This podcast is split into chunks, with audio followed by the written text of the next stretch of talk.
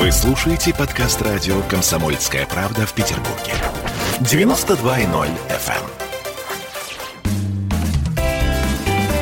эм. Ваш дом на радио «Комсомольская правда».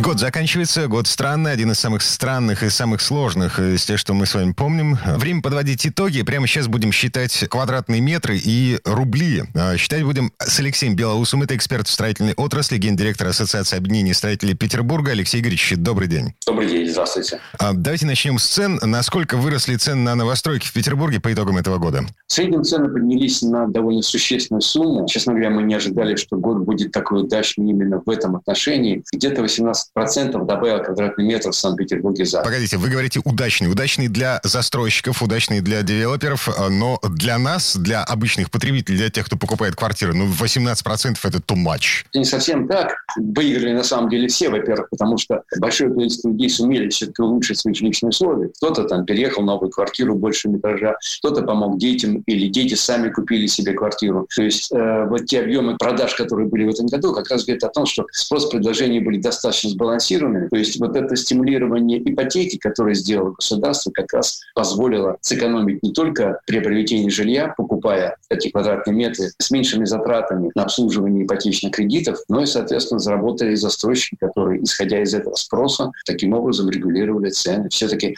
мы же не государство, которое говорит, сахар будет стоить там 72 рубля за килограмм. За сколько рублей люди покупают, за столько мы и продаем. Все понятно. И потом надо понимать, что эти цены, которые сложились, да, они же не складываются только потому, что застройщик хочет продать это дороже. Он продает это потому, что, первое, изменилась схема финансирования. Если раньше мы привлекали деньги дольщиков, и дольщики нам, условно говоря, бесплатно отдавали свои деньги, покупая договор долевого участия, то сейчас мы за это платим банку определенный довольно высокий процент. Это искровые счета, да? Искровые счета, проектное финансирование. Есть определенные нормативы, которые ЦП предъявляет к банку. Банки из-за этого ставят довольно высокие процентные ставки. Мы вынуждены это оплачивать, а в итоге оплачивают это, в конце концов, конечный покупатель. Да, нас об этом предупреждали, что, в общем-то, все делается во благо потенциальных дольщиков, но в результате цены на недвижимость вырастут.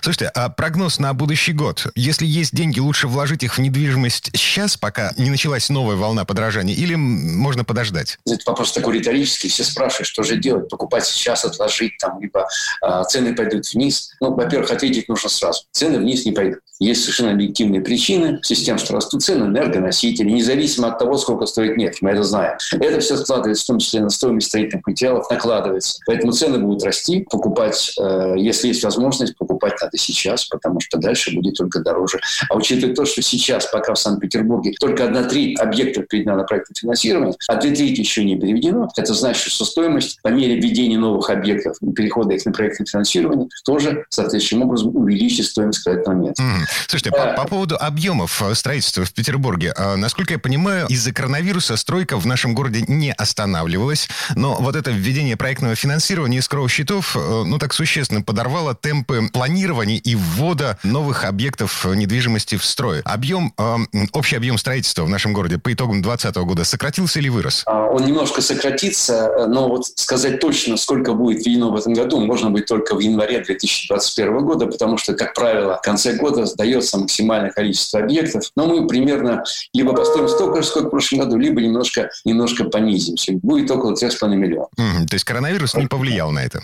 Ну, практически не повлиял. Скорее повлияла выработка такой осторожной стратегии. Э, застройщики сейчас не до конца понимают, насколько эффективен этот механизм, насколько будет дороже стоить метр из заведений к счетов проектного финансирования. Поэтому, если раньше он понимал, вот мы начали объект, начали продавать, пришли деньги дольше, все замечательно, мы, условно говоря, можем открыть, купить новый земельный участок, начать новую стройку. То сейчас мы четко понимаем, что чем скорее продаются эти метры, тем меньше придется заплатить банку. Потому что в конечном итоге а, за все платит банк. И если мы вовремя не продаем жилье или выдерживаем какую-то ценовую политику, которая не согласована с банком, то мы рискуем поставить себя под банкротство, потенциальное банкротство. Именно это сдерживает темпы роста стройки. А, Алексей Игоревич, э, в связи с этим такой вопрос. А, каждый кризис – это, ну, по большому счету, угроза появления новых обманутых дольщиков, угроза банкротства застройщиков и появления долгостроев. Как в этом смысле Петербург прошел через 2020 год? Ну, вот смотрите, вот на наш взгляд, на наш взгляд все-таки, на наш взгляд профессиональное сообщество, тот закон, который древнем строительстве 214, который работал вот все эти годы, он достаточно эффективно защищал дольщиков от потенциального банкротства застройщиков. Но принято решение политическое, было принято решение отдать все это под э, высокую ответственность банков, вот, поэтому будем наблюдать, как это будет развиваться дальше. Mm-hmm. То есть в этом году помощь финансовая, юридическая, э, консультационная помощь застройщикам никому не потребовалась, э, дольщиков больше не стало обманутых? Нет, дольщиков больше точно не стало обманутых, это раз. А что касается проблем, связанных с переходом на проектное финансирование, с счета, они без сомнения были. Любая смена, вот такая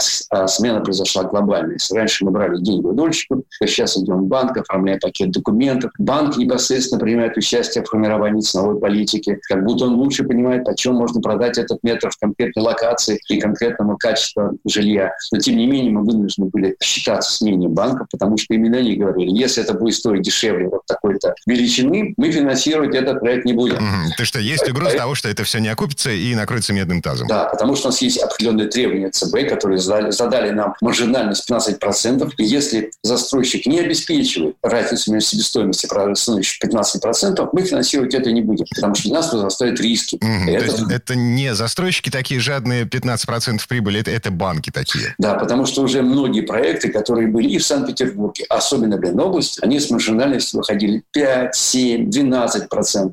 Вот эти проекты уже финансировать по схеме искровых счетов и проектное финансирование сейчас невозможно. Так, хорошо. Еще о тенденциях, которые принес нам 2020 год. Я вот читал, что увеличивается средняя площадь квартир в новостройках. В прошлом году в среднем был 41 квадратный метр, в этом году почти 48. Это почему так? Есть здесь несколько причин. Ну, во-первых, надо понимать, что э, цикл строительства занимает несколько лет. И те проекты, которые заложены сегодня, они будут, выйдут на продажу, там, условно говоря, через там, пару лет только да, в готовности, определенной степени готовности. Так вот, когда э, мы или выводили эти объекты объекты в этом году, да, они были заложены, соответственно, году в 17 Год, который, в общем-то, был достаточно э, хорошим с точки зрения бизнеса. И мы полагали, что, в общем, увеличение квадратного метра – это э, совершенно разумная тенденция, потому что растет доходы населения, возможности приобретения жилья, и это был разумный шаг. Сейчас, насколько мне известно, многие застройщики сокращают, наоборот, э, средние площади квартир, больше выпускают студий, однокомнатные квартиры, потому что это э, шансы защититься от э, возможных проблем с продажами. Угу. То есть а квартиры по итогам нынешнего кризиса, коронакризиса, они, ну, по большому счету, станут меньше. Я правильно понимаю? Через пару лет мы почувствуем на себе последствия коронавируса.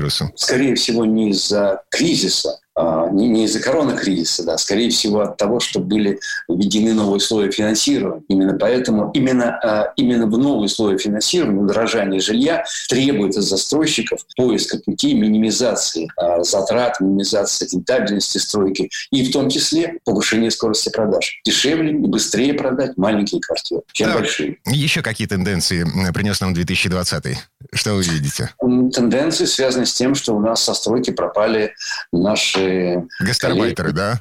Гастарбайтеры, которые массово трудились у нас в разделе секторе неквалифицированного труда. Сейчас мы их замещаем э, жителями Санкт-Петербурга, жителями наших жителям Ленинградской области приходится больше платить, приходится создавать более комфортные условия для работы на строительных площадках, но это тенденция, с которой мы столкнулись, и с ней будем жить дальше, наверное. Угу. Рабочие места, отданные местным жителям, это надолго. Гастарбайтеры, ну, по большому счету, не вернутся. Это ваш прогноз? Я не знаю, вернутся они или нет, но я знаю, что это благо для города, потому что ну, рабочие места, которые замещены жителям Санкт-Петербурга, это доходы в бюджет Санкт-Петербурга, потому что около 50% этих доходов формулируется от э, НДФЛ, который платят наши рабочие. Ну, ну, все, все работники, все служащие Санкт-Петербурга. А это очень важно, потому что увеличение бюджета автоматически влияет или должно влиять на то, что будет строиться большее количество социальных объектов за счет бюджета Санкт-Петербурга. Так, ну и опять же, повышение расходов на а, рабочих, повышение расходов на персонал, оно тоже приведет в итоге к увеличению стоимости жилья. Это мы возвращаемся к той мысли, которая прозвучала пару минут назад.